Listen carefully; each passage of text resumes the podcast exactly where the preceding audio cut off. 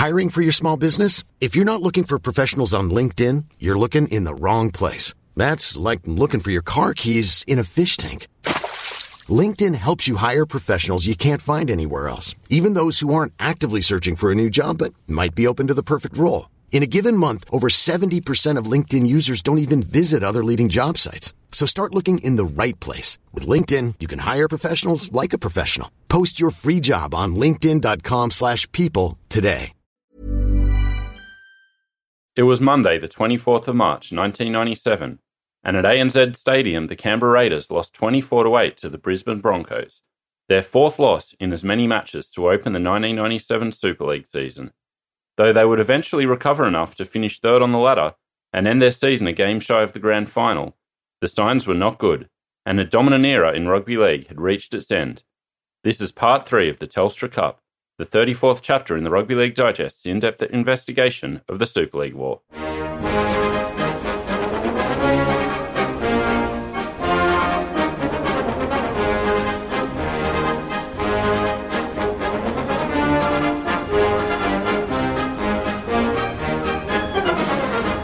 Welcome back to the Rugby League Digest. I'm Michael Adams here with Andrew Paskin. How's it going, Andy? Very well, mate. How are you? I'm good. Uh, here for part three of our 1997 Super League recap, uh, in which we'll be looking at the three non grand finalists who managed to make the semi finals, that being the Penrith Panthers, the Canterbury Bulldogs, and your Canberra Raiders. Uh, as a Raiders fan, what are your memories of this season for the Raiders? not that great from memory. I, I, haven't got any clear memories to be honest. I just the jerseys were a bad start, and then yeah. things didn't go well from there. Yeah, and I think there's some common threads to each of those three seasons, and and I don't want to draw too long a bow in trying to argue that there's some cohesive overarching narrative, but there are some commonalities. First of all, each of the three were being coached by a club legend, that being Royce Simmons at the Panthers, Chris Anderson at the Dogs, and Mal Meninga at the Raiders. So Mal in his first year, Anderson in his last year, and, and Royce right in the middle of his run. And on top of that, all three teams were at the point where they were trying to recapture the magic. They had good eras or periods of success a few years before, and they were trying to get it back together. And we'll see how that played out for the three teams. But three very compelling individual team seasons, I thought, and we'll get into all of it. We'll start with Penrith, who finished in fifth place. And as I said, they had their coach in place in Royce Simmons, who arrived at the club late in 1994 when Gus departed. And when you think about the fact that you had Royce in place, Brandy came back, MG was a year away from returning, there's something ironic in the fact that the way they were trying to put back the pieces after everything that happened in 1992 and beyond, in some part involved getting that same cast of characters back and trying to right the ship from within. But who better than Brandy and Royce, you know? Yeah, I think Royce was the right coach for the right time. Especially, you know, we're going to talk about Craig Gower's emergence. I think Royce was a good coach for him to be entering the league into. And it just also helped to develop a good spirit within the team. And I think for 40 years now, Royce has just been one of those figures in rugby league that no one has a bad word to say about, puts a smile on everyone's face, just the laconic nature of him and his mannerisms are very popular figure in rugby league. I was just thinking as I'm reading the dossier, there's so few of these guys around now, these genuine knockabouts. You get the odd one, but most of the characters, in inverted commas, are sort of like trying to be a character now. Yeah, yeah. It's embarrassing. Yep. Royce is the number one rugby league quality of having no airs and graces. Yeah, totally. And so Brandy came back, and I think we've talked enough about the emotional side of that and, you know, what he meant to the region, what the region meant to him, and all of that sort of thing. What I want to focus on is his form on the field, which was electric in the early part of the season. He won a recall to the New South Wales team in Super League uh, before getting injured and having the season derailed. But like he was truly back to his best before that injury after a you know couple of middling years at the Warriors. I look at those wasted years as such a shame. The talent this bloke had. Yeah, and it was just good that he did get back and got a nice ending. Uh, he was doing it in an unfamiliar number of 55, So, uh, according to Brandy, he was on honeymoon when the numbers were being handed out. Uh, so he asked for the biggest number they had, which was 55. So Craig Gower was there in the number seven jersey. Would you consider that in rugby league terms a sign of disrespect? You know, Brandy's at the club and he's like a young gun. Is him poaching the seven a sign of disrespect to the legend? It is odd, isn't it? I ha- actually hadn't stopped to consider that, but yeah, like you'd think they'd keep the jersey warm for him, seeing he was just going on a honeymoon. I would think that if anyone but Brandy, that could cause a feud in rugby league. Brandy's just going to be like, yeah, whatever. I'm a gentleman. But yeah, say it was um, some pig-headed rugby league type, which is 99% of them. It could be a club feud over that. Absolutely. Like, it's no small thing, is it? So it was just lucky that he was magnanimous enough to take it in good spirits and, you know, add a bit of humour to the mix with asking for the biggest number they had. But it wasn't just on the field that Brandy was having a good season. This was the year that he actually went on to win Sale of the Century's Battle of the Codes. I feel like he's our best representative for that as well. Of, Yeah. Of the era. There wouldn't be too many Brainiacs. No, not that he comes across as, you know, some dumb meathead footballer, but I didn't necessarily see him as an intellectual. But yeah, he won it in the final, uh, beat All Black Eric Rush, Jason Dunstall from Hawthorn, and Matthew Horsley from uh, Wollongong City uh, soccer team. So he was the dark horse, Horsley. yeah. but let's talk about the player who did get that number seven jersey in Craig Gower, which uh, was, putting it mildly, to say he burst onto the scene in 1997. In the Super League magazine, Greg Pritchard wrote, Meteoric is too wimpy a word to describe his rise. After all, before turning 19 last week, Gower had already made distinguished debuts at hooker for New South Wales and Australia. I remember him as the hooker in that era and, and being so excited about it, going like, "Oh, it's a new breed. He's taking over the Mark Soden role. He's getting out of dummy half." You know, Yeah, and I associate him so closely with Super League because, you know, as I've stated a few times now, I wasn't watching any Super League football at the time.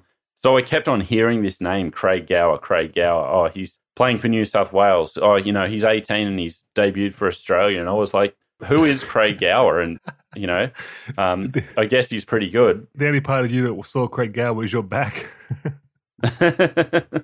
I was actually surprised that he didn't debut in 1997. He played 12 games for the Panthers in 1996. So it's not like he came completely out of the blue in 1997, but it was certainly one of the great breakout years. It just goes to show what a blur that time was, right? Because I had no idea about that either. Yeah, yeah. I'll just read a couple of quotes that uh, put into context the buzz around him at the time. So, ET said, He's the hottest property I've ever seen. I couldn't believe how cool he was in his first test. The kid has got all the skills. Some guys, you know, they are footballers. He's one. And Tim Sheens' similar words. You don't call someone a champion at the beginning of their career, it comes at the end.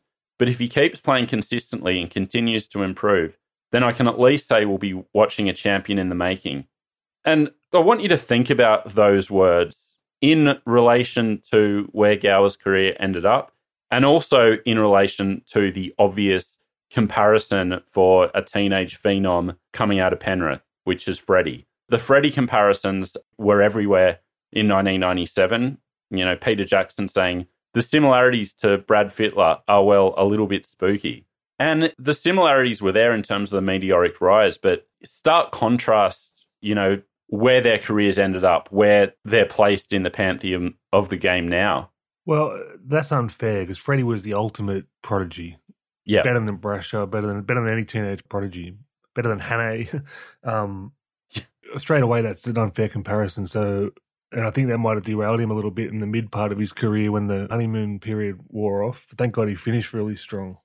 Yeah, like it wasn't a bad career by any stretch, but when you think of his kind of off-field exploits, you know, Freddie was a party boy too, and at age 23 or whatever, Freddie was handed the Australian captaincy when everyone knew he was, you know, a bit of a loose cannon on the drink. You know, we were still five years away from Glebe Police Station when he was handed the Australian captaincy. So it's not like he ever lost that kind of element to his personality, at least not at that point in his life.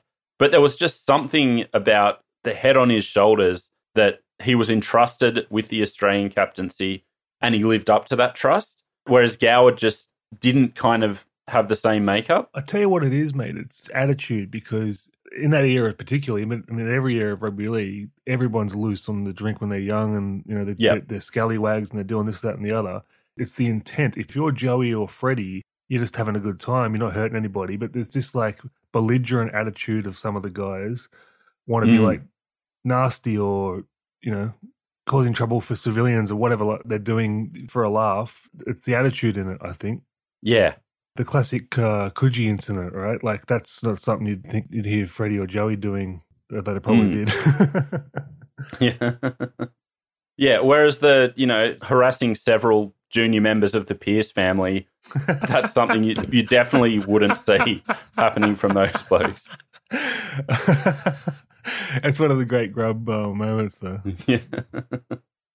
so yeah, it was just really weird reading about this season and putting it into the context of where Gower's career ended up and the esteem he's generally held in the game, which, you know, he's certainly not a universally beloved figure. And I think even among Panthers fans, there's a, you know, a bit of frustration there. Well, it's one of your great quotes there. That if you can play, you will play, because these guys that have just got it innately, they can just still do it on the field no matter what. So he used Yeah. that skill to finish off his career as a leader and a premiership winner. Yeah. Yeah. And he certainly could play in 1997. So, despite losing the jersey number to Gower, Brandy wasn't going to actually lose his halfback position. So, with Brandy back, Gower had to switch positions and play hooker. He never played there before. And, you know, at, at first was a bit reticent, but Royce was there, someone who'd been there, won a comp with the Panthers at hooker, played for Australia at hooker. Uh, and so All due respect to Royce, there's a totally different position that Gower was playing than he was playing. Yeah, yeah, yeah, yeah. Exactly. But I don't think Royce was playing him at hooker and telling him, this is how I did it. This is how you're going to do it. It was knowing that he was a halfback and knowing that he brought, you know, a spark to the game at a time that the position was changing that I thought it was really astute and Gower, Yeah. like, more than delivered. It blows me away that these great footballers can just. Oh, by the way, you're playing an entirely different position. You've never played in your juniors Mm. your whole life, and they just take to it. Like, Yeah, and, and it was straight out of the gates. Yeah. Like by the end of March, he was already being talked about being a front runner for the New South Wales hooking spot, which you know he was duly named there, and then you know made his Australian debut shortly after. part of my pitch to uh, strangers about the Super League um, experience was like, mate, you've got these young players like Gower and Adamson, you know, like the tearaways. You know, it's changing the game. Gower, I was right on board, Yeah. right on board with that hooker position. Believe me. Yeah, yeah, it was a genuine evolution. Like you can see him as one of the key links in how that position changed into the 2000s. I think there was a, a Mark Soden article on Rugby League Week about how he was changing the position of hooker, maybe '94 or something, and I rode that from that day onwards to now, and I still talk about it like I'm an expert. Yeah. Uh, but Gower wasn't the only teenager on the rise, with Tony Puletua making his debut also at 18. And he made a big splash as well in 1997. He was a gun, and Yeah. would you put him in the forefront? We talk about Olsen Filipaina, but there wasn't a like you know an influx of Pacifica players until the post Puletua era. I think I think he's one of the great leaders of that charge. Yeah. I, I mean, I guess you got Solomon Haumono making a breakthrough a couple of years earlier. there was a sprinkling, yeah. and he was like the truly great player for so many years. Yeah, and then I think in the premiership year, having Nullivar there as well, you know, the hair bears and standing out physically as well as dominating on the field, like I think that had a massive impact. And I think they were also kind of playing guitar and singing together, you know, 20 years before Luai and uh, Toa were doing it. So pioneers in more than one way.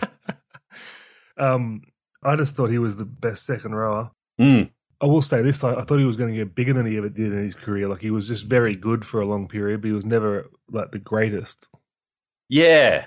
Yeah, I think he reached his ceiling, but that ceiling like maybe wasn't as high as it looked like being early on. But thinking about Puletua emerging this year, Gower emerging, it made me think about the fact that 91, great junior base coming through, falls apart for reasons we've discussed many times. 2003, another great core of juniors, along with, you know, some elite bought talent coming in as well. That was kind of like not the true team of local juniors like the 91 and the most recent incarnation of the Panthers. But still, that era kind of falls away relatively quickly. And this is why I'll always defend Gus. You know, people make the jokes about the five year plan or whatever, but Penrith have developed so many players over the years. There've been so many false starts. It took someone like Gus coming in to actually truly deliver on that promise. Uh, I still think he's doing the bare minimum. I really, really do. Yeah, but you know, someone had to do it. Like, someone had to do the bare minimum. Yeah, like it clearly wasn't being done. If anything, we could do the bare minimum in the Newcastle uh, junior nursery. Yeah, yeah, yeah. Oh, you know, there's a decent sprinkling of footballers on the south coast too. If the Dragons ever want to get it together.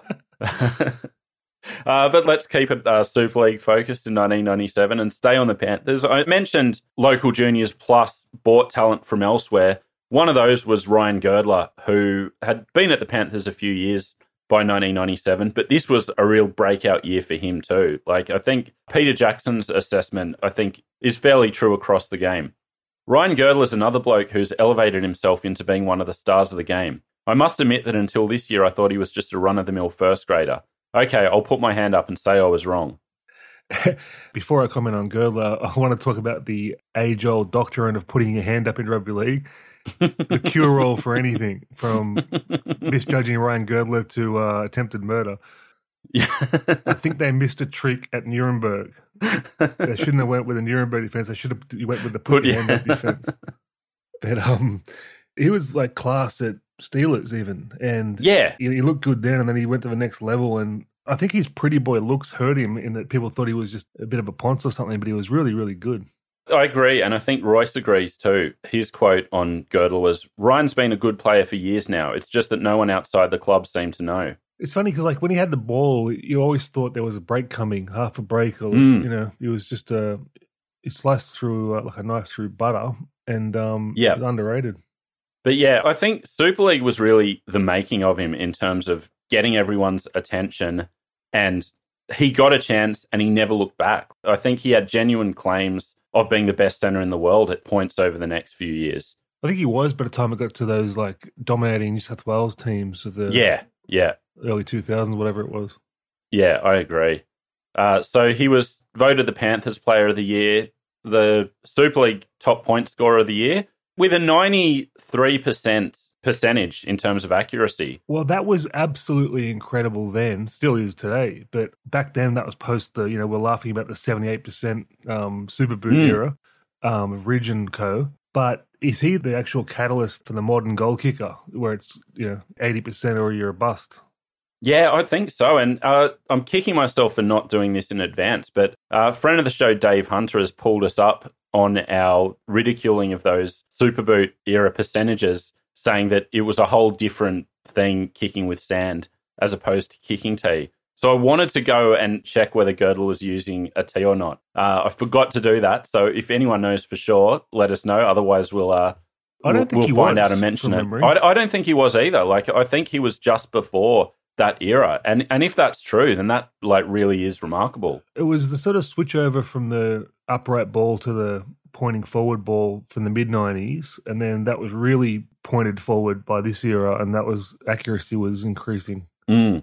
Which i still don't yeah. know how they get distance with the pointing forward ball i can never kick it yeah. any further than 20 meters when i do it uh, but so anyway it was a, a great year of goal kicking for him he actually broke the panthers club record uh, of 26 points in a game. He already shared that record uh, with Greg Alexander and Shane Marshall with a previous game of 24, but in a game against Warrington, he broke that record. I like his comment on it. He said, I was in the sheds later when a couple of media blokes came up and told me about it, but I don't know. I'm not even sure it counts. So a bit, bit of a subtle sledge there at the World Club Challenge. subtle. Uh, but in a year of great personal success for Girdler, there was one major award that he missed out on uh, and actually lost to one of his Panthers teammates, and that was uh, Rugby League's Sexiest Man Award. So it was a, a stacked field at Miranda Fair. Uh, the lineup, including uh, Matt Adamson and Ryan Girdler at Penrith, Solomon Haumono, Michael Gillett, Ken McGuinness, Nathan Brown, Luke Ricketson, and Jack Elsegood. I mean, a few bona fide studs in that group, and a couple of um, making up the numbers there, I reckon, as well. Yeah, I, I mean, definitely some there that are, are, you know, happy to be there. But uh, so Matt Adamson, the winner, which knocking out Jack Elsegood and Luke Ricketson, that is impressive. Well, I don't think Rico was the known stud then until like late career and retirement. That's when he really no, no, no, no. I can uh, provide evidence to the contrary Yeah. because I think it might have been in like 92, 93 when he was like, you know, just entering the league. That is simply the best commercial. He was Ah, featured Right, saying, um, I just want to meet Tina Turner. right, right. And my mum, who couldn't name a single rugby league player otherwise, uh, she really took a shine to that Wow. moment and Luke Ricketson from that moment on. So, uh, my mum's favourite rugby league player, Luke Ricketson. No wonder you hate East. Definitely a handsome gentleman, but um, Nathan Brown. See, I, I never got the Nathan Brown thing, even with the Barnet. You know, like uh, to me, he was just like a Louis Spicoli looking little surf grommet. But um, I actually know a girl, an acquaintance that um had a Ronnie with him back in the day in uh, Foster. that was her claim to fame. But um, there's only a Did little. she give give an evaluation? No, no, she's a gentlewoman, but um, she's not too gentle to brag about it. But the um, they only had a little Ronnie because they were just met. They couldn't have a big one, which is a great Ronnie Rude quote. and, and kind of ties into Brown's later quote about Wayne Bennett thinking with his little head, not his big head. yeah, so I think Brownie was lucky to be there. I- I'm going to defend Brownie here. I think the word I would use to describe him in this era was spunk rat. I think maybe maybe he's more of like a, a late '80s kind of peak that style, but like I can see that the girls getting behind him. Well, him and Sterlo, I never got it. Like to me, they look like um, heartthrobs in Memphis wrestling in the seventies, like just ugly blokes that are somehow heartthrobs. yeah.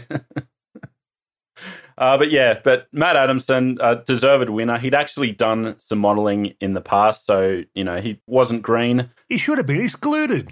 Yeah. uh, he did his cause uh, no favors when, in the interview portion, he declared that he liked skinny women, but then tried to win them back by saying that actually, like Princess Di was the woman of his dreams. God almighty. Uh, and then went on to proclaim his love for his mother. So this was the sensitive new age guy era. I think that might have assisted in getting him over the line. But again, you know, moving on from sexiest man, it was a great year on field for Adamson too. Uh, so he made his New South Wales and Australian debuts, and was actually one of the few players to play in all five Australian Super League tests. wow. So there were five ever Super League tests played uh, involving Australia. And so the players who played in all five were Laurie Daley, Craig Gower, Ken Nagas, Wendell Sailor, Darren Smith, Brad Thorn, and Matt Adamson. He was one of the guys that wasn't a lucky selection in half a comp. He deserved to be there. Yeah, I think in a United comp, he would have been making his New South Wales start there too, and, you know, probably playing for Australia as well. So really good player. Maybe similar to Puletua, where like he never got to the heights that you maybe thought he was going to get at, at certain points. But I, I think he had a lesser career than Puletua, but yeah, um, yeah. I was a big Phil Adamson fan. 'cause I love an offload, right, from the Cartwright Mm. days, and he was more like a halfback in a forward's body, Phil Adamson. But his brother ran really hard as well, and um, Yeah, I just really loved watching them. yeah, and a leading player manager now. Is he? Yeah. But overall, it was just a middling season for the Panthers. They had a bad injury run, lost a bit of momentum over the course of the season, finished fifth in Super League almost by default. You know, they kind of fell over the line, managed to, you know, win a semi final, but I don't think they would have done much in a United comp, you know, maybe like on the edge of the finals or finishing, you know, 10th or 11th. So just a, a middling year for the Panthers overall. The same's true for their semi final opponents, the Bulldogs. So they were in a state of flux. So Terry Lamb was gone for good this time. He was embracing his off field role uh, with a marketing job, uh, going like really hard at it, including insisting on overseeing the cheerleading auditions. so a, a true clubman. Can you imagine being like a 18 year old girl dancer dancing in front of bar with that, that body shape and like it would have just been hilarious. But so with Terry Lamb gone, how are they going to replace him was the big issue. There was a, a humorous story in the Super League magazine which involved Chris Anderson being a, approached by a drunk Dogs fan, you know, telling him what the Dogs need to do to turn their season around and said, two quick passes on dummy half and you're around the defence. Or you need someone like Terry Lamb at dummy half. To which Anderson responded, Well, have you seen one of those running around? one of the great rugby league tropes is the uh, arsehole in the pub explaining what to do. I, I love it. I've been the guy, and um, I want to do it again. But that's a serious point. I mean, you're losing probably two tries a game just from him backing up. Like, yeah, yeah. And so they were unsettled in the halves all season. So Craig Polla-Mounter played about half the season at halfback, half the season at five eighth. Travis Norton and Glenn Hughes both spent time at five eighth. Duncan McRae was there Barry Berrigan playing some games at half. So by the end of the year, it was clear that they didn't have enough in the halves. Determined they needed to make a change, trying to you know develop players or buy players. Ended up spending the next couple of years with various Hughes brothers filling the role. The Dogs had better luck in the backs. This was the year that Hazem El Masri emerged, a, a breakout year for him as well. It's really crazy the hype about El Masri in this year as a player. So the goal kicking success was still years off. The way El Masri is talked about throughout this year, it's really remarkable when, you know, I think of Hazem as a goal kicker first and as a winger, I think, you know, solid and dependable, but not like an excitement machine or anything. But he was being talked about as, you know, a phenomenon. He was being talked about as emerging as a genuine star. One story I liked, I read it in multiple publications over the year. So he really made his mark uh, at a schoolboy game in 1994, uh, playing for Belmore Boys High. A player's put up a bomb. Hazem has run through, jumped into the air, turned around, did a flying scissor kick to kick the ball into the goal area, regathers, gets on his feet, runs through, and puts the ball down for a try. Amazing. So um, Billy Johnston, who was the dog's trainer, who was there, said it was the best try he's ever seen at any level. Uh, Gary Hughes said, you know, no one will ever believe it, but we saw it. It happened. So I guess maybe within the dogs, that hype had been there pretty much from that moment on. I mean, would you recommend bringing the scissor kick into the first grade? Or? well, I think it has the potential to go very wrong, but, uh, you know, a spectacular play anyway. But so all year, he was battling with Matt Ryan to take out the Super League's top try scorer award. He was considered a genuine chance of making the Australian squad. So it was just a really exciting time for the Dogs with him there. And I mentioned Matt Ryan. Matt Ryan actually won that battle in the end and took out Super League's top try scorer. We spoke about him before, but I think he's going to be one of the true success stories of Super League, right? Mm. Came of age, um, got recognition. It was another one of those players where he was such a classy player. Anytime we've watched him in the season recaps we've done from 94 onwards, he's looked so good. Like he was a really good player who could never stay on the field. Yeah. And this was basically the one year of his career where he did. So he had a full season. His quote on at the time was, It's a bit of a learning process for me. I'm not used to playing a full season. So the highs and lows of coming up in week in, week out are something I haven't had to cope with before. So he put it together, made three Tri Series appearances for New South Wales. It was kind of like, you know, the proof in the pudding for a player who had promised so much. But sadly, it, it never got as good again, like more injuries, and, you know, his career just ended up fizzling out. But, like, really, really good player. Yeah, but it warms the heart to me that some guys don't get any chance to get a full run for a year and just get injured out of the game. He got that moment in the sun like that, and plus, yeah, he yeah, the, he had the Canterbury grand finals and whatever. But um, yep. oh yeah, I'm really happy for him for this year. And just that back line in general, like you put, you know, add in Halligan, John Timu, and, and Rod Silva. It's just like this, yeah, really like solid players who weren't spectacular, but They were steady, they were consistent, and as a unit, it was just like a really strong backline. I always rooted for Halligan as a player, not as a kicker. Yeah. So he's so underrated and so unfashionable. Yeah, He always delivered. He'd crash over. He'd, he'd finish properly. He'd, he wouldn't drop the ball, you know? yeah. Good winger.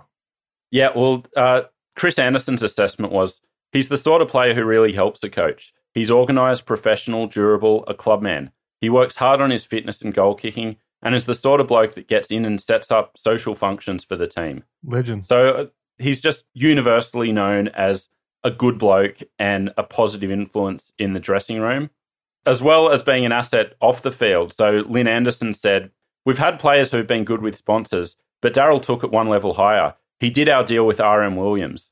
We wanted classy team outfits. He approached them and got them on board. He's a real asset. what a legend. Yeah, I know. eh? So, uh, Lynn, I'm looking at some moleskins for uh, Yeah. round 12. Friend of the show, Craig Norenbergs, actually worked with Daryl Halligan at the ABC and said he was just like a, an awesome bloke. And he had his kicking tee business that, you know, was really successful. So he had some entrepreneurial uh, abilities as well. Is Halligan the um, non obnoxious ridge of the team? Yeah. Yeah. yeah. I I mean, you really couldn't get further apart, could you? Uh, beyond the backs, there was some good emerging talent in the forwards with Solomon Haumono switching to the Dogs, getting the reputation as being the game's biggest hitter.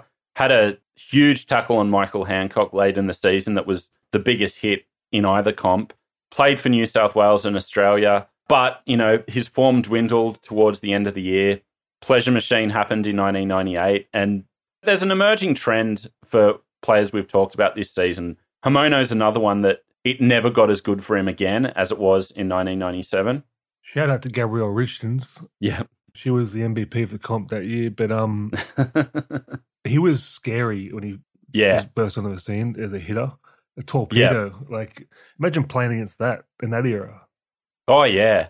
And when we talk about the, the you know early kind of Polynesian influence, one of the few things I remember from the Super League season was billboards that were plastered all over the place advertising the dogs and Super League. And it was like Haumono, from memory, he was like in a cage or something, and you know this menacing face. Yeah, right. Uh, but I think he was kind of becoming like, you know, someone really marketable as well, you know, finalist in the sexiest man too. So it's just a shame we never got the career we could have got from him. Well, that story you brought out a few years back about the descent into drugs hell, I mean, that was harrowing and um, the impact on his family and whatever. But he's another example of when they all say, oh, just let them have a good time and party with their mates. You know, their mates are doing it. Why don't they do it? For every Freddie and Joey or whatever that, you know, and Mark Geyer that have turned out to be good blokes, there's a dozen guys that have like, whose lives have been destroyed by it. So Yeah. it's, it's, Yeah. it's horrible. And the thing about it is, it's often the guys who are hanging out with Freddie and Joey and seeing them being out all night and then winning man of the match the next day. So they kind of think, you know, oh, well, well, he's doing it like that. But, you know, not many players can actually do that. And, and I feel you get so many derailed careers from that sort of thing happening within a dressing room. Yeah, I mean, so w- when they're really harsh on the testing and whatever, I'm like, good, save some lives. Yeah. Uh, one player who was a fantastic dressing room influence was Steve Price. And I feel in every episode we do, there's one word I overuse. And when I listen back, I cringe about how many times I use that word. Uh, Like? Definitely in this episode, it is breakout because it was a breakout year for Steve Price. So, uh, one of many players to stamp his authority and become solidified as a first grader and then paving the way for, you know, heights beyond that in seasons to come. If you asked me in, in that era about one player who's going to be a Jap, just a player um, in first grade, compared to what he ended up, he would be the one. Yeah. Yeah. Amazing career. And probably like another one who it took everyone a few years to catch up to what a good player he was. But it almost didn't happen. He all but signed with the Cowboys after struggling to nail down a place in the team. So he was not really getting along with Chris Anderson, found himself, you know, in reserve grade on the bench, playing out of position and just not really knowing whether he had a future within the Dogs. He actually requested a release from the Bulldogs and was going to sign with the Cowboys before the Bulldogs eventually changed their mind and didn't release him. What could have been for the Cowboys? Yeah, that would have been a perfect signing for them. But it was interesting. In his book, he talks about confronting Anderson after the 1996 season and saying, I don't know what I've got to do. You know, I, it seems nothing I do is ever good enough. Uh, and Anderson's response, I, I really found this interesting. He said, Do you know that in all my time here, there have only been two other players that have had me at a loss as to how to get the best out of them? Those two are Darren and Jason Smith. And I don't know whether to leave them alone, talk to them, yell at them, or whatever. You're the same. I've given up. I've tried everything. I've yelled at you. I've abused you, and none of it's worked. I've yelled at you. I've abused you, and that hasn't worked. Well, is there any other options besides? Yeah. but then Price went on to say, you know, why aren't I getting a start? And Anderson said, until you believe you're a first grader, you're not going to get a start in first grade. And Steve Price went away and thought about it and thought, well, he's actually right. I'm going into games in awe of the players I'm playing with and against. And I need to, you know, just focus on the game and believe in my abilities as a first grade player. So he was right, Chris Anderson. Yeah. Price was actually a second rower at that point, and he got put into the front row by Anderson, which subsequently made his career. Well, he was one of the first of the mobile front rowers, right? Yeah. It went from big bopper era to um, athletic era. Yeah. One of my favorite stories of the dog season uh, concerns Steve Price. So when we do our ARL recap, we're going to cover a fiasco in the Commonwealth Bank Cup where a, a fight in one of the televised games threatened to ruin the competition and have Commonwealth Bank pull out of the sponsorship. When that happened, Steve Price, who'd played in the final when he was at uh, Harristown High in Toowoomba, he was really upset and concerned about the competition falling apart. So he rang Peter Sterling to say, Is there anything I can do? Which is a nice thing to do. But Sterlo uh, made the mistake of mentioning that on the Sunday footy show, saying, You know, this young bloke, Steve Price, he called me up and said, Is there anything I can do? Uh, to which the rest of the dogs uh, using that as an excuse for uh, the G up culture to take over. And basically, for the rest of the year, they'd always go up to Price and say, you know, is there anything I can do? Is there anything I can do? There's a, quite a few similarities between the G up culture and the moron culture. it says so much about that mentality that, you know, Price, a genuinely good guy, worried about the future of the game and the junior competitions, uh, you know, does this effort and the rest of the players are like mocking him for it. That's rugby league to a T. But he took it in good spirit, and due to that, you know, innate kind of niceness or good blokeitis, uh, he was probably always going to cop it. So he talks about an earlier incident when he was playing President's Cup, and he was playing his first game as captain of the team against South. And at the end of the game, he turned to the other guys and said, Three cheers for South. And everyone on his team and on South like were looking at him like, you know, what is this idiot doing? like sportsmanship and um, yeah, being a nice guy doesn't, doesn't get you kudos in yeah. so again, it was a middling season for the Dogs overall. Notable maybe for uh, Chris Anderson's influence at restoring that balance to the speed of the game and the play the ball interpretation. He was one of the coaches that was vocal about Super League going too far in trying to speed up the ruck. This was his quote on it. We believe the rest were too keen to quicken it up, and therefore they were penalising good defensive sides. If you can dominate the ruck area in defence, then you should have the right to slow the game down as much as you want within the rules. So I think in being vocal about it, he definitely played a part. The interesting thing in that quote is that the Dogs were very much not a good defensive side. So they had the third worst defensive record in Super League. And in the ARL, they were in front of only the Rabbitohs and Crushers in terms of points conceded per game. Yeah, right. So they were a bad defensive team, were one half of the 48 to 36 15 try debacle against the Mariners, which got a lot of headlines for, you know, being the Super League experience in a nutshell. Some cheap points, for ARL supporters to talk about it being touch football. And they were right. Yeah, yeah. So the Daily Telegraph's headline about that game was actually touch football.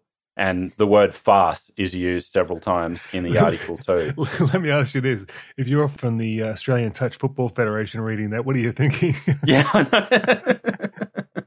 it's an absolute joke. Yeah, especially now that touch football is aligned with the NRL. I wonder if they're like extra sensitive to it now within the NRL about journalists not talking about league being like touch football.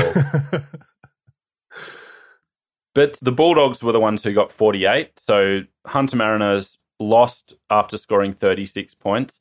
36 seems to be the magic number in terms of losing rugby league scores. And at this point, I'm going to do my semi regular shout out to the Rugby League Project, which, as I've said many times, we could not do our show without. So jump onto their Patreon and think about supporting because it's like truly an amazing resource that we can't take for granted. But well worth it. Shout out to the Rugby League Project. But so, in addition to that game, in 2005, the Bulldogs lost 37 to 36 to the Tigers. In 2010, the Titans beat the Knights 38 to 36, and the Titans also beat the Storm at 38 to 36 in 2017. And no one has ever scored more points and lost a game in the you know hundred and whatever years of the New South Wales Rugby League slash NRL. It's a lot of points. Yeah, it's a huge amount of points. But that is probably the one, you know, notable thing about the Dogs on-field season. Similar to the Panthers, was semi-finalists almost by default. Looking at the quality of the bottom five, uh, a couple of things happening off-field are probably more notable in terms of the dog season. Firstly, was the so-called Battle of Belmore, which was a really disturbing incident that broke out in a game at June in a at Belmore at a Dogs Panthers match where a fight broke out on the Terry Lamb family hill, fights between fans and police. There were estimates of like, you know, 500 or so people involved. Police actually drawing guns, which, you know, you never want to see in, uh, in a rugby league game.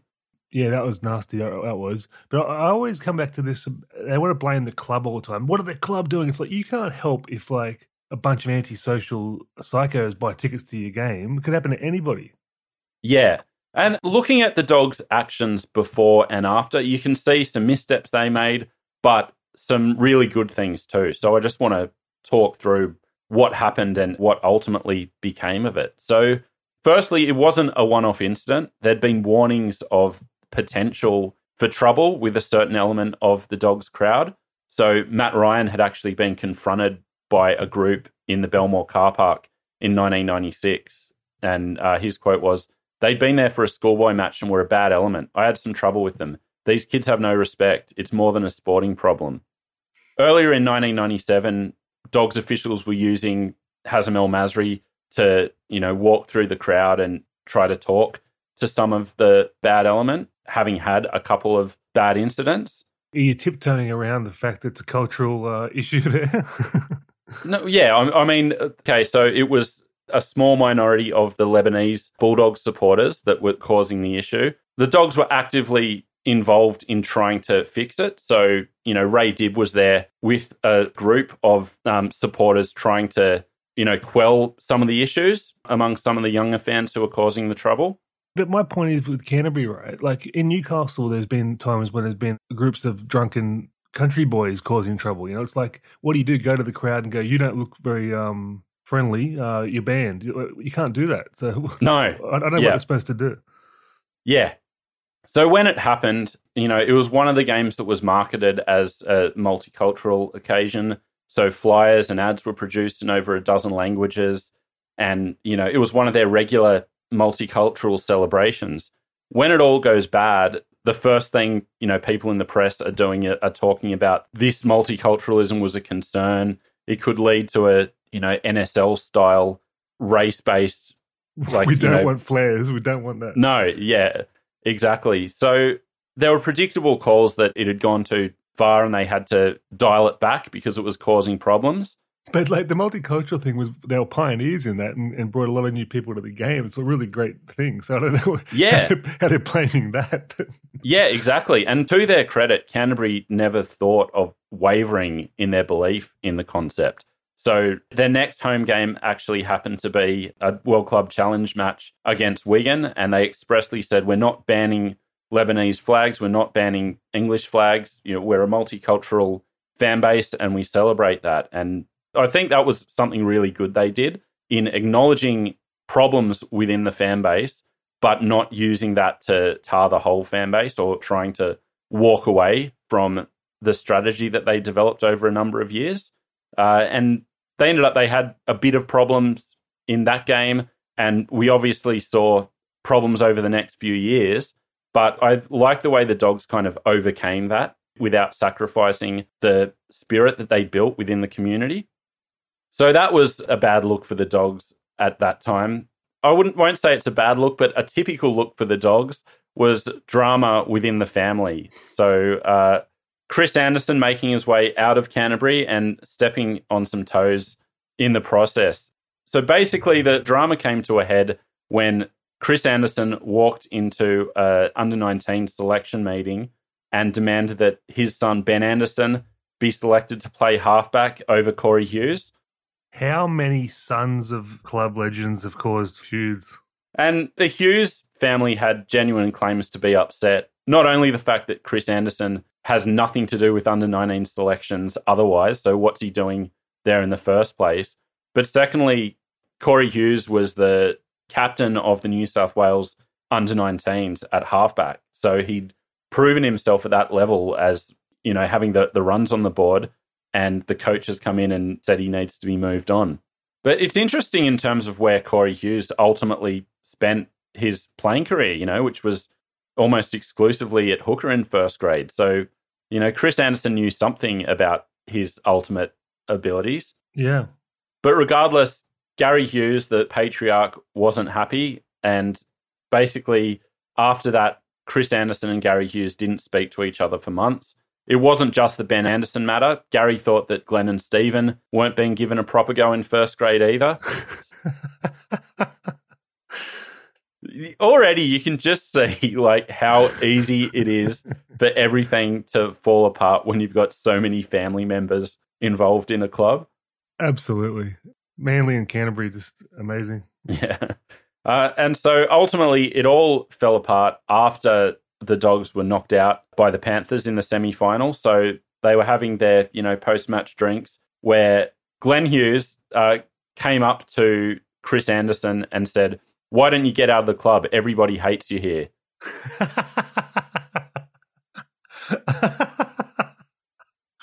so things deteriorated, almost devolved into a physical fight. Uh, Chris Anderson played down how serious it was. He said, As I see it, it's just one of those things that happen at any football club. Sometimes after a few drinks, things can get out of hand and emotion gets the better of people. It happens.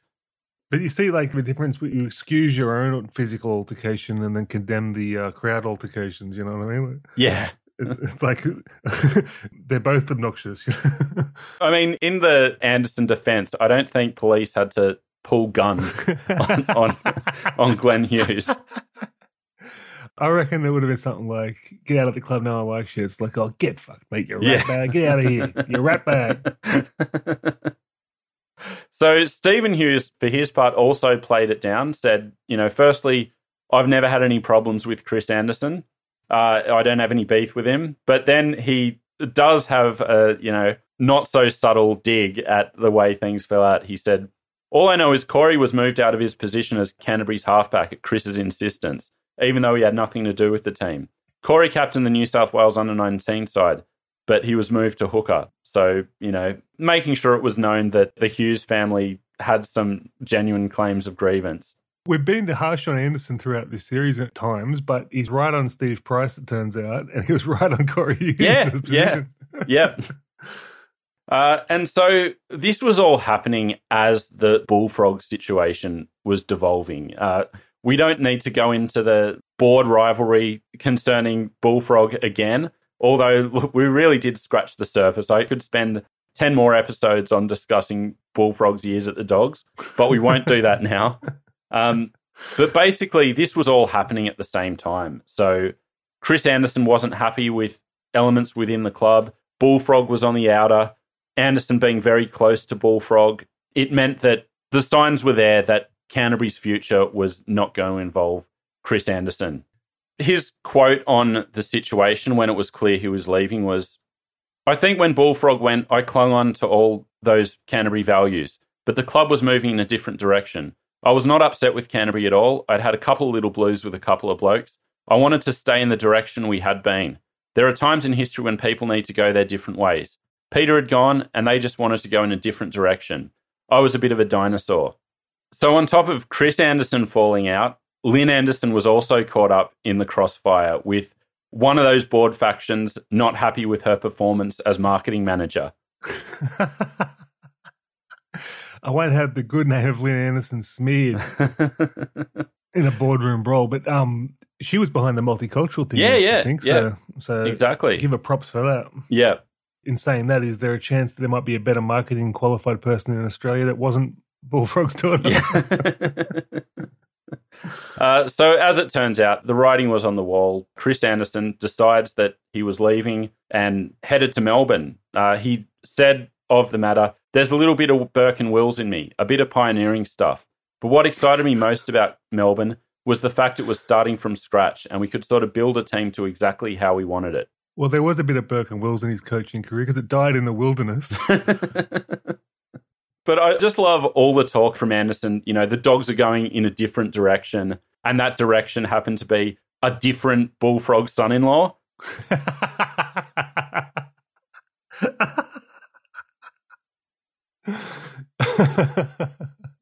so Steve Folkes comes in as coach and, you know, went on to have some great success narrowly missing out on the coaching job was Steve Mortimer, who the anti Moore faction, which was Gary McIntyre and the Hugheses, were boosting Mortimer. They wanted him to get in over Bullfrog's son in law, perhaps for obvious reasons. But Steve Folkes got the job, and Turvey had to fall back on his shuffleboard empire. And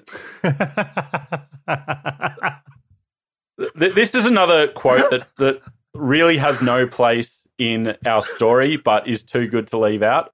So when he was talking about uh, shuffleboard, Mortimer said that he was, you know, recently in Melbourne for an inter-village shuffleboard competition with a winning team of a man and three women. And uh, Steve Mortimer's quote was, "The bloke said he was so happy that he felt like Michael Flatley, the Irish dancer who wants to make love after a performance. He told me he wanted to bonk all three of his teammates." what the hell?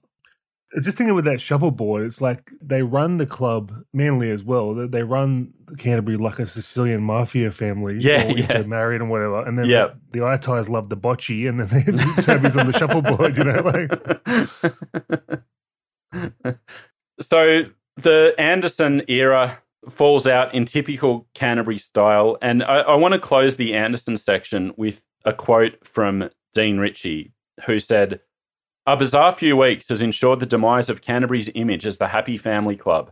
No longer will Canterbury be seen as the epitome of a trouble free organisation. Dean Ritchie is a professional journalist who, with a straight face, yeah. called Canterbury the epitome of a trouble free organisation. I mean, think about that. And the last thing I'll say of Canterbury before we move on is a glimpse of trouble ahead.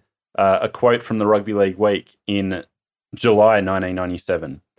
The Telegraph reports that Canterbury Bankstown Leagues Club are set to lodge an application to build a $150 million sports supercentre in Liverpool. So the Oasis project is a story for another day, but we will move on to the Canberra Raiders.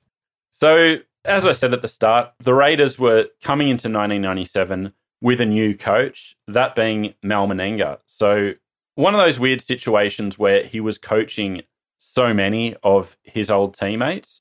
Hadn't coached never any works. Never works. I mean, he made a good fist of it and didn't have any, you know, top level coaching experience or, you know, he hadn't coached the lower grades. It was kind of like appointed on on reputation alone. And I think overall, considering he was coaching so many of his former teammates, considering the Raiders were kind of entering a new era, you have to say he actually did a fairly decent job as their coach. Agreed. Yeah. Some guys are so respected as a player, they can do it. They can yeah. generate that respect. But um, I just it can't work long term. Yeah, yeah, coaching your mates. yeah. And I think maybe because he was that bit older than the other players in the team in that you know '94 era Canberra team, maybe it made his job a bit easier to step in as coach. He was an elder statesman for sure. Yeah. then, 34. So Yeah. it's a good point. But I think it's definitely a mark of the esteem in which he's held in the game that he was able to just jump in and there were no raised eyebrows or, you know, concerns about putting players out or, or anything like that. It, it was just accepted that he was the coach and he had the respect. You'd have to be pretty strong to raise Mel's eyebrows. Yeah. so it was a changing of the guard in Canberra. So in addition to Tim Sheens heading up to Townsville, 1997 was kind of the beginning of an exodus that would really ramp up over the next couple of years with players moving on. Of the 1997 losses, so it was Steve Walters, John Lomax, Mark Corvo, and Steve Stone. So you could say like only Walters and you know Lomax to a lesser extent was like a you know massive loss, and history shows that it was the right time for Walters to move on as well. So I think Lomax as well. I'm not going to call him dead wood, but you want to get people before they decline, all right? Get them out of there. Yeah, yeah. And I mean, that set the pattern for the next few years in Canberra. Uh, one player who'd leave at the end of 1997 was Quentin Pongia. And I just really like this quote. I just thought it was really sweet. He was talking about John Lomax and he said, Mate, I didn't know we'd become such good friends until he left. Whenever I see the big bugger around, it just reminds me how good we went together. Quentin's beloved. If you're a Canberra Yeah. fan, he's just underrated around the comp, I think, still. But Yeah, yeah, Um, absolutely. And the two of them together, not that they managed to be on the park at the same time too often. they were good. uh, but so it was really at hooker that you really saw the emergence of some players with Walters departing. And it's a pretty crazy production line of hookers in Canberra in the 90s. So Steve Walters was there. You had Jason Death, Steve Stone, who, you know, both made way when they couldn't get Walters out. Then Simon Woolford emerges, and he's considered in the box seat to be the new long term Canberra hooker. Was even talked about being a rep hooker in 1997. But then suddenly in comes Luke Priddis as well. Incredible. And goes on to make his New South Wales debut in 97 when Craig Gower was ruled out for one of the Tri Series games. it's really bad luck when your development's going that well and in a position where you can only have one or two Yeah, maximum. yeah, it's yeah. really terrible. Like, why can't they be second rowers? yeah, I know. uh, well, one second rower they had was Ben Kennedy, who really arrived on the scene in 1997, and with Clyde and Furner made up like a pretty phenomenal back row.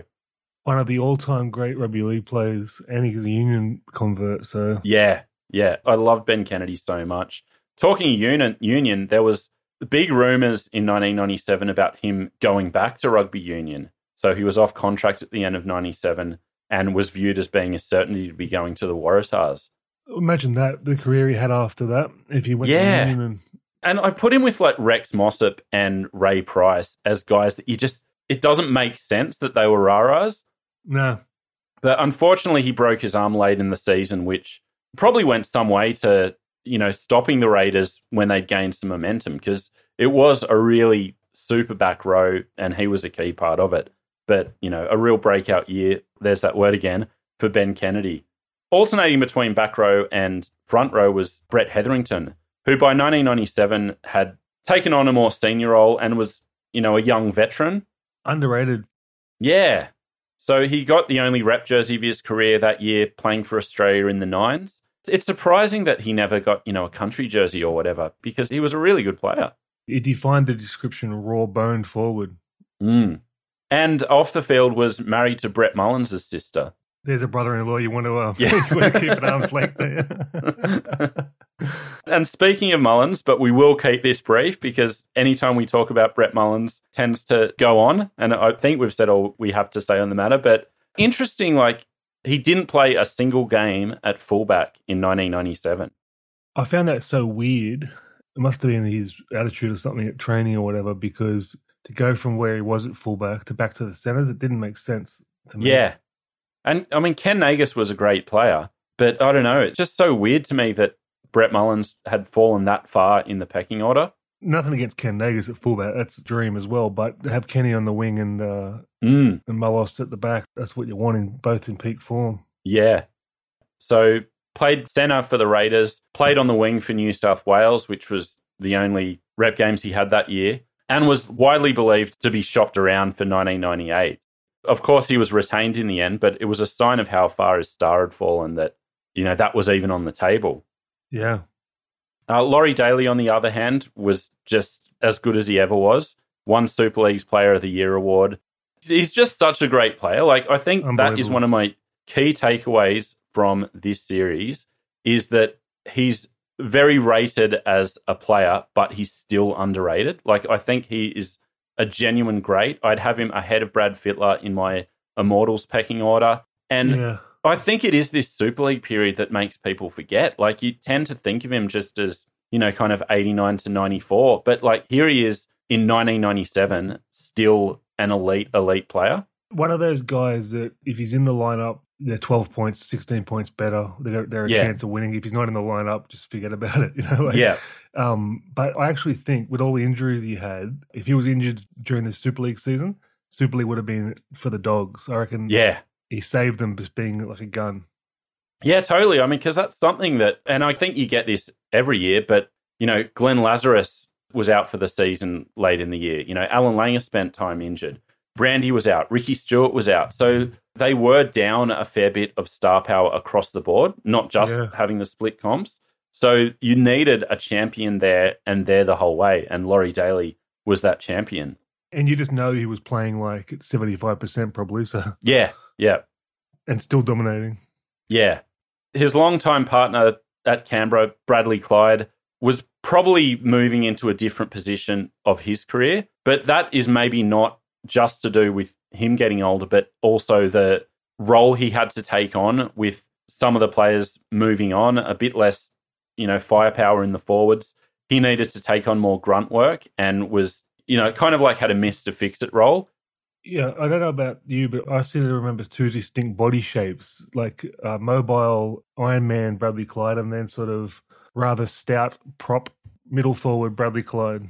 Yeah, I mean, by the time he got to the Dogs, he was almost a completely different player. Yeah, But so I'm bringing all these up because I think it's important to put this Canberra team in context where the stars of that early run had either moved on or were coming into a different part of their career. And that's true of Bradley Clyde. And it's really true of Ricky Stuart, who had another injury interrupted, interrupted year after a similar one in 1996. And when he was on the park, was struggling to get back to his best. his running game deserted him after the injuries, really. Yeah. So he just become a nearly a pure distributor. So it was like Yeah. he was a target. Then if you haven't got your other option to break the line, they're just going to envelop you. Yeah, for sure. And I think Stuart is definitely one you can say is a 89 to 94 type career. Like he never played another rep game after 1994, which he would have played for New South Wales and possibly Australia in Super League if not for injury. So it's just one of those funny quirks where someone who was such a great player, regarded as one of the great halfbacks of all time, and effectively had a five year rep career, and that was it.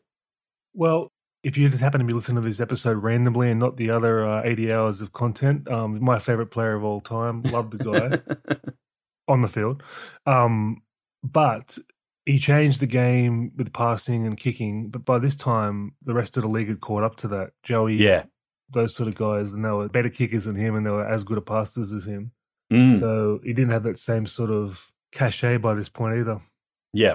Uh, speaking of you like him on the field, what do you make of this quote? So he was looking to improve his form and make some changes and sought counsel from Warren Ryan. Uh, and his reasoning was I regard Warren Ryan as a good bloke. that to me says it all. But um, I agree with Stick on that assessment too. Yeah. And certainly the second part of that quote was also a man who knows a lot about the game. And you won't find many disagreements there. But I just thought that was so funny thinking of Ricky Stuart. Oh, he was dubbed the game's best thinker in his um, Telegraph byline, which used to crack me up. The arrogance of that byline, but yeah. he was a really great thinker, and all the great thinkers in rugby league all gravitated towards Wok, Mm, Gus, yeah, Joey, Sticky. You know, so yeah, yeah. everyone's around this guy. Yeah, totally.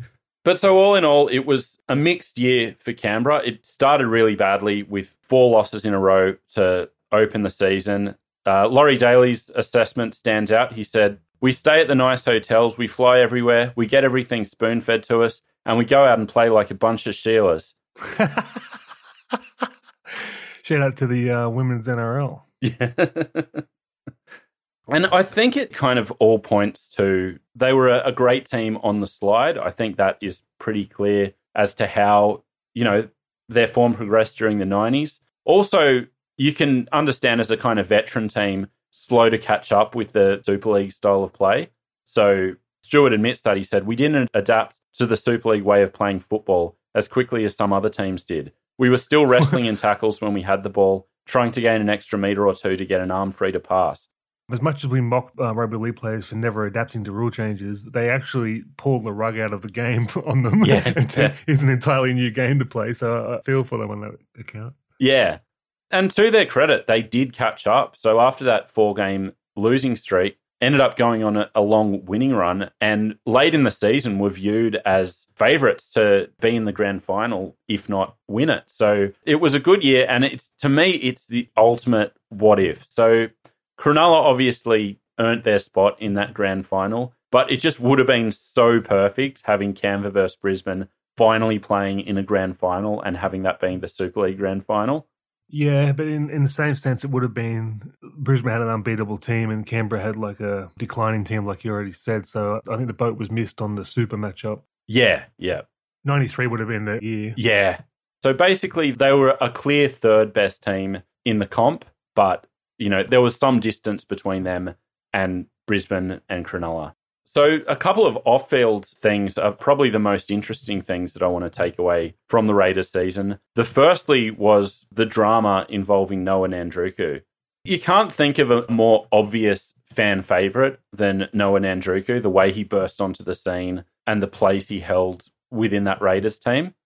Electric vibes when he came out. It was incredible. Yeah, and just an irresistible story. So Tim Sheens' quote was Here's a man plucked out of a tiny village in Fiji five years ago who's developed into one of the most exciting talents modern rugby league has seen. And certainly within Canberra, just this year, he was elevated to the Canberra Raiders Hall of Fame um, and honoured there. But the story of Noa in 1997 is not a good one. And it all starts with a nightclub incident in February where he was charged with assault after decking his wife and king hitting two young women who were complete strangers. In his defense, right? I'm going to come out. He was blind. Uh, well, that it's interesting to you say those words in his defense because that is a big part of the story. But uh, the court recorded it as an act of drunken thuggery, which you know says it all. And the sad part is, it wasn't a first offence. So I didn't know this at the time, but he'd actually been charged with assault and fined five hundred dollars three years earlier after breaking a woman's nose and giving her stitches in her mouth. Fucking so hell. yeah, so he had form, and it, it's horrible, and it And it's uh, basically swept under the carpet. yeah, it? like it totally swept under the carpet. And the really strange thing for me is the fact that this incident happens in February. It's reported at the time, but then it basically disappears in the press until the court case at the end of the year. So it's just such a different era when a story like this could be reported and then just drop out of the news for nine months until, you know, there's an update to the story. Yeah, there was a culture back then with journos. You could do that. You could kill a story. Yeah. Um, social media days, you can never do that now. No. Yeah. And so you can understand, like, with such a different media climate, like, I think the no fault stand down policy, like, it's really complicated and fraught in terms of execution, but you understand the need for something like that to be put in place because you just can't have a player running around playing all year facing charges for like yeah like you know for good reason. Like we just can't have that in the game It's a fucking outrage. Right? Yeah. Think about that. But I mean, um, there was one of the great rugby league telegraph combo headlines when they had all these drinks lined up on the front page. like Yeah. 35. So 35 yeah, drinks. so I've got the figures here. So in an 11-hour drinking binge, Noa had 28 schooners, half a dozen stubbies, and half a bottle of wine. The wine part always got me. Yeah, It's like, um, you know what I feel like? I just did yeah, yeah, yeah. something sophisticated after these 28 schooners. And so basically, that formed the basis of his defense. And he actually got acquitted because he was found to have committed the act, the act of drunken thuggery, but the degree of intoxication was such that he didn't know what he was doing and couldn't have formed any intent to commit the offences. Well, the autonomy over your faculties is a key point there. So it's like um legally it's sound, right? That argument, but um morally it's it's like Yeah. don't have twenty eight schooners, you lunatic. And because it is a legal thing, there's precedents involved. And so there was a High Court decision in 1980, the O'Connor case, where that evidence had been accepted. So the magistrate's associate on the matter said if Parliament or anyone else doesn't like it, it takes a simple sentence to change it. But the magistrate's not here to do that. He's a magistrate, he's bound by High Court decisions. He doesn't overrule Garfield Barwick at the drop of a hat. If anyone can understand that, it's rugby league. It's like you know, if Mel says, you know, we're doing laps, we're doing laps. You know, Yeah, yeah.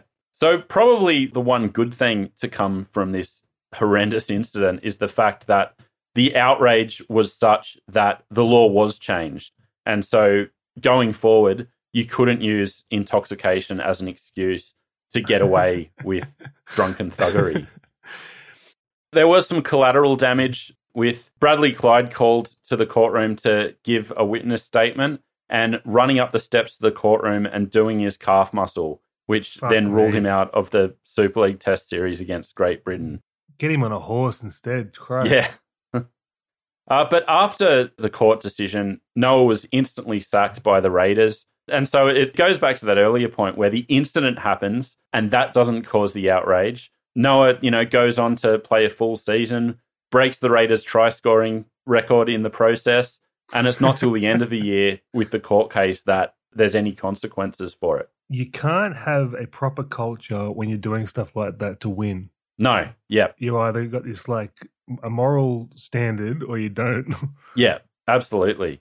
And so at this point, you know, too late in the game, they decided they did have some morality, sacked him instantly. This was despite, you know, Mal Meninga speaking in his defense, which, you know, maybe can be expected. What is less expected is the fact that the father of one of the victims also called for the Raiders to reconsider. He said, We were not happy with the court's decision, but we are not looking for the Raiders to put up a star chamber. What he really needed was a bit of support. This guy's been publicly humiliated. Jeez, Dad. Like, I, I don't know what the guy's go is, whether he was just a massive Raiders fan, but like,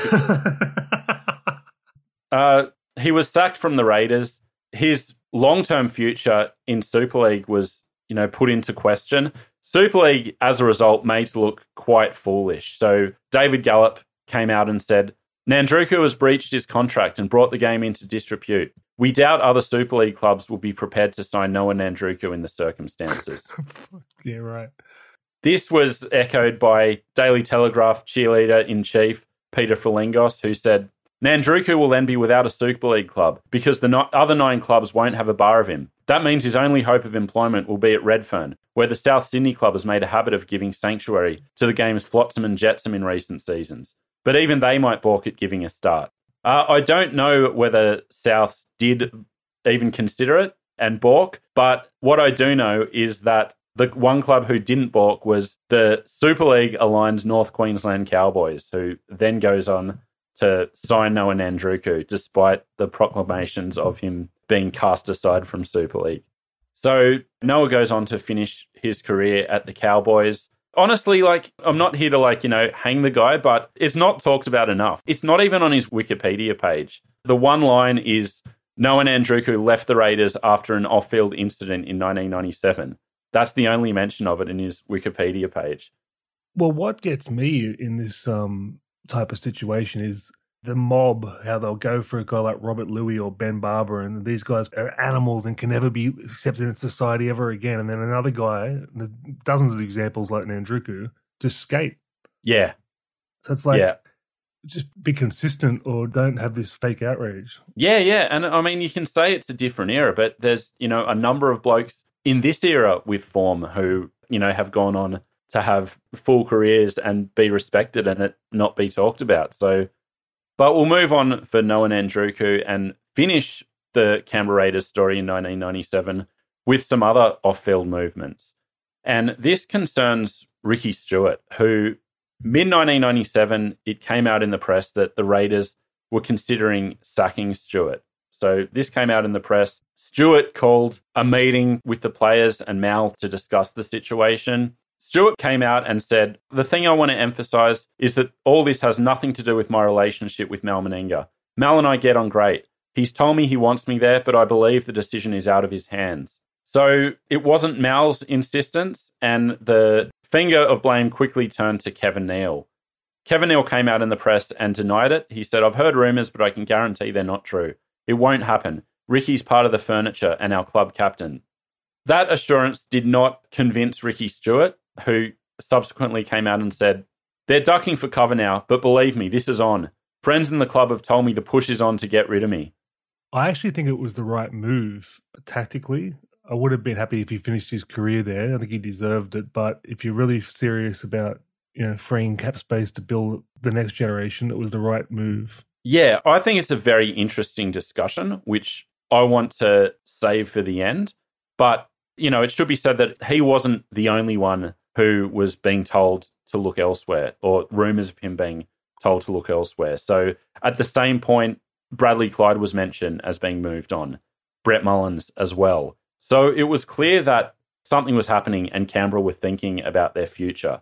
But that was in June. The story then died down for a while after that. And it didn't come up again until the end of the season, where Laurie Daley actually, again, in rugby league fashion, puts his hand up uh, and saying he wants the Canberra captaincy. And Daley had actually wanted the job for some time. So in 1994, he was New South Wales captain, and he just believed that he was a sure thing to be made Canberra captain in 1995. I think we mentioned it earlier that he was out in the press even talking about maybe moving on from Canberra. Peculiar decision, really peculiar. To go with Sticky over Daley? Yeah, I mean, I know he's the on-field guy, but I mean, Daley's a much better bloke. Yeah, it just seems weird to me. I wonder how much of it does come into the referee thing, like wanting a vocal, like niggling guy to be able to get in the ears of refs and try to assert some influence. Perhaps it was a way to keep Sticky happy and at the club and that yeah, sort of thing, yeah. Because Laurie would stay regardless. Yeah. Know? So I don't know, but the smart move would have been to have the uh, New South Wales captain that everyone respected as the captain. Yeah. But what I find funny is like why Laurie Daley cared so much and subsequently why captaincy is such a big thing within clubs and the cause of tension when it, you know, switches between players. Well, back then it was a bigger thing, captaincy. Now it's been watered down in the leadership group rubbish. Yeah. But, I mean, back then it was a big thing and suppose it's sort of like an authority thing. You're taking orders from someone. Yeah. With him, you think, you know, he's got that sort of happy looking, wide eyed face, you know, like you don't think he's going to have any niggle in him, but he does. Well, that's the thing. You can't be as good a player as he was without having that within you. Mm. Like, no great of the game can do it without that ingredient when you're on the field. And I think there was something within him of wanting the respect as well. So, uh, what ultimately forced his hand in 1997 was Arco actually made some comments in the press that he thought in a United team, when the question of Australian captain came up, Arco said that, you know, it should go to a guy who was a club captain. So that seems to be what ultimately forced Daley's hand. And he said, well, I really want to be Australian captain. So I'm going to try to get the job as Canberra captain. And so he duly did that. Eventually, Mal decides to go with Laurie Daley as captain for 1998, and that basically made the situation devolve. So rumors of uh, falling out with Kevin Neal were basically confirmed in the press. There was tension for a while between Laurie Daley and Ricky Stuart. So Laurie's quote was, Ricky and I had a chat, and I told him that I, what I wanted to do, and obviously there was some tension there. I felt I was the right man for the job, and Ricky felt the same. So it was no surprise there was a bit of a standoff between the two of us for a while. We both sat down at the Kingston Hotel and had a good yarn about it one day. We both wanted the position, but in the end, Mal gave me the nod. To his credit, Ricky accepted the decision and continued on. I respect that. Two guys uh, actually talking about it instead of like backstabbing each other. Yeah, and when we talk about a feud between Ricky Stuart and Kevin Neal, it's interesting that, you know, a bit of tension with Laurie Daley, but they have a beer and it's resolved. I'm sure he was a bit annoyed with Mal Meninga for going with Daley, but again, it's Mal. He's a good mate. I've got the world of respect for him, so I can move on. But with Kevin Neal, it was a different story. Well, they always want a and, scapegoat, don't they? To blame. Yeah, yeah. In saying that, his name's come up in a lot of feuds. and from what I'm reading, he wasn't particularly popular within the Canberra team. And there was maybe a sense that Laurie Daley was always his boy, that he'd kind of favour Laurie Daley in certain situations. Well, and Laurie Daley. Yeah, yeah. and so, like, Laurie Daley was one of the few in the team who got on with him quite well. So it was kind of like a festering wound that sprung open after the captaincy decision. And Ricky, after the decision was made, came out and said, I'm shattered by it, but it seems someone at this club wants to get rid of me. I just can't see any future for me at Canberra now. It's not hard to know where it's come from, and I'm after the bloke concerned for answers. I know he's been telling player managers and other clubs that I'll be up for grabs at the end of the year. It's the age old sporting club thing. Do you sacrifice your future to reward the past? It's like you want to be like Melbourne, where it's club first. If you're contributing, you're in. If you're not, you're out. That's what you really want. You don't want like, oh, the club owes him another contract. You know, two more years for him to like ride into the sunset. It's like, it's, yeah, it's crazy. I think Kevin Neal didn't handle the situation particularly well, and that was by like going out in the press and making statements. So one of those was the Raiders were considering going after Joe Roff, who was the star union winger at the time. And in the press, Kevin Neal actually came out and said, Oh, you know, if we get him, we're going to have to sacrifice some big name players. All this was happening at the same time that there was rumors about Ricky Stuart. Basically, from that point on, Ricky Stuart like had no time for Kevin Neal. So basically, in October, John Fordham, Ricky Stuart's manager, said, he was asked about Stuart's relationship with Kevin Neal. Fordham said, I'll answer that on the record. I don't believe he has one. Mm. So basically, from then on, Ricky Stuart's time at the Raiders was going to be limited. So in July 1998, it was announced that Stuart and Clyde had both been told to find new clubs for 1999. And, you know, so they subsequently moved on, both going to the Bulldogs. And I want to go back now to your thoughts on the Raiders you know, making the right decision, thinking about their future. I think that's very true. I think a clean out was justifiable given the climate of the time with salary cap returning, the fact that they were a veteran team whose on field results kept on getting worse. Like it was clear that a change was needed for the Raiders to keep up. And we know the Raiders respect the salary cap like no other club. um, but it was more than justifiable. It was, um, it was a smart move. So I think he can be vindicated on that. The injuries kept piling up on them because they were old. So yeah, yeah. Uh, Neal's vindicated. Yeah, vindicated. And the only reason it didn't work out was that the next generation were just not quite good enough. And there was heaps of buzz about Mark McLinden and Andrew McFadden in 1997 and beyond. Look good, didn't it? And it seemed like the club was really putting their faith in that. But this stood out to me. They're called the Supermax in this article. I always remember them being the Mighty Max. Can you settle that? Uh, um, I remember memory? both actually. I remember both. I yeah, okay. Supermax was first. Yeah. So maybe it's interchangeable. So this was from Dave Hedden's book on the Raiders. Uh, but he wrote, There was the emergence of the pairing dubbed the Supermax, Cappy McFadden and Mark McLinden, both about the same diminutive size and both wearing the same headgear. They brought back memories of the Heckle and Jekyll combination of Chris O'Sullivan and Ivan Henjak. Henjak. These old um, references in rugby league crack me up. Yeah. but I really like that Henjak O'Sullivan comparison. Yeah, definitely. So Raiders went from a serviceable, likable halves pairing to one of the best halves pairings of all time, and then subsequently went back to having a serviceable halves pairing. Well, I've got a bit of a, a comparison here, maybe a long bow, but the Henjak O'Sullivan with like two um, sort of zippy little jinking Alfie type players, line breaking mm. type running players mainly.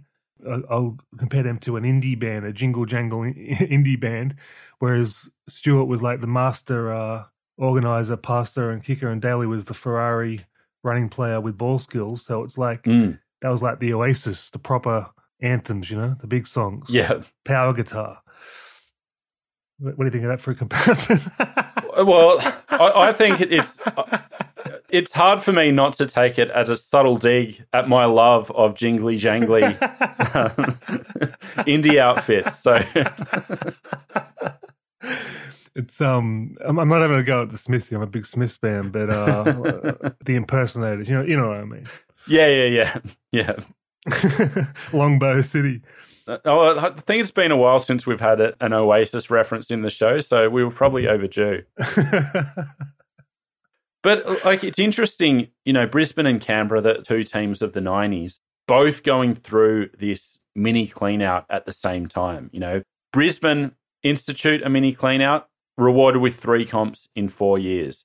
Raiders do the same, and for two decades are cast out into the wilderness. You know, so well, they had better replacements in Brisbane. Had better replacements and kept Alf, who Alf more than Stuart was able to navigate a changing game. And, you know, the jinking came back into fashion and he managed to, you know, finish his career at the elite level, which Stuart just couldn't do. It's insane how he managed to do that. I mean, mm. he looked like an Oompa Loompa by the end. Yeah. Like, he's still breaking the line at will and, you know, just controlling everything he wasn't an athlete by then. Like it's hmm. unbelievable mm. how good he was. Yeah, but regardless, the change was made, and you know, late in 1998, Ricky Stuart walked off the field with tears in his eyes as his Canberra career ended. Clyde joins him at the Dogs. Daley stays at the Raiders, and you know, in the year 2000, they all retire together, but with only Daley still in Canberra. So, it, as a Raiders fan, knowing that you know, the next generation didn't work out, would you have sacrificed the attempt just to see these three champions all leaving together? No, I mean, I know a lot of fans would disagree with me on that, but I, I really think you go for the team first model always yeah. in sport. But anyway, like, there's very few people get to become a one club player. Everyone finishes no. at some um, disappointing contract at a different club, and they're always remembered as for the great club they were at. So it doesn't even matter, really to me. No, I mean, really, like, I can hardly even imagine Ricky Stuart in a dog's jersey. Like, for me, it's as if those years didn't happen. Uh, but happen they did, and that is where we'll end this episode. So, um, a lot of interesting stories to come out of Super League in 1997 and the start of a real change in rugby league in terms of, you know, who the top players were. So I think this episode says a lot about where the game was at. Yeah, very good episode, man. Interesting stuff. And so, in our next episode, we'll be back to talk about the grand finalists, Cronulla and Brisbane. So, uh, hope you join us for that, and we will speak to you then. Bye bye.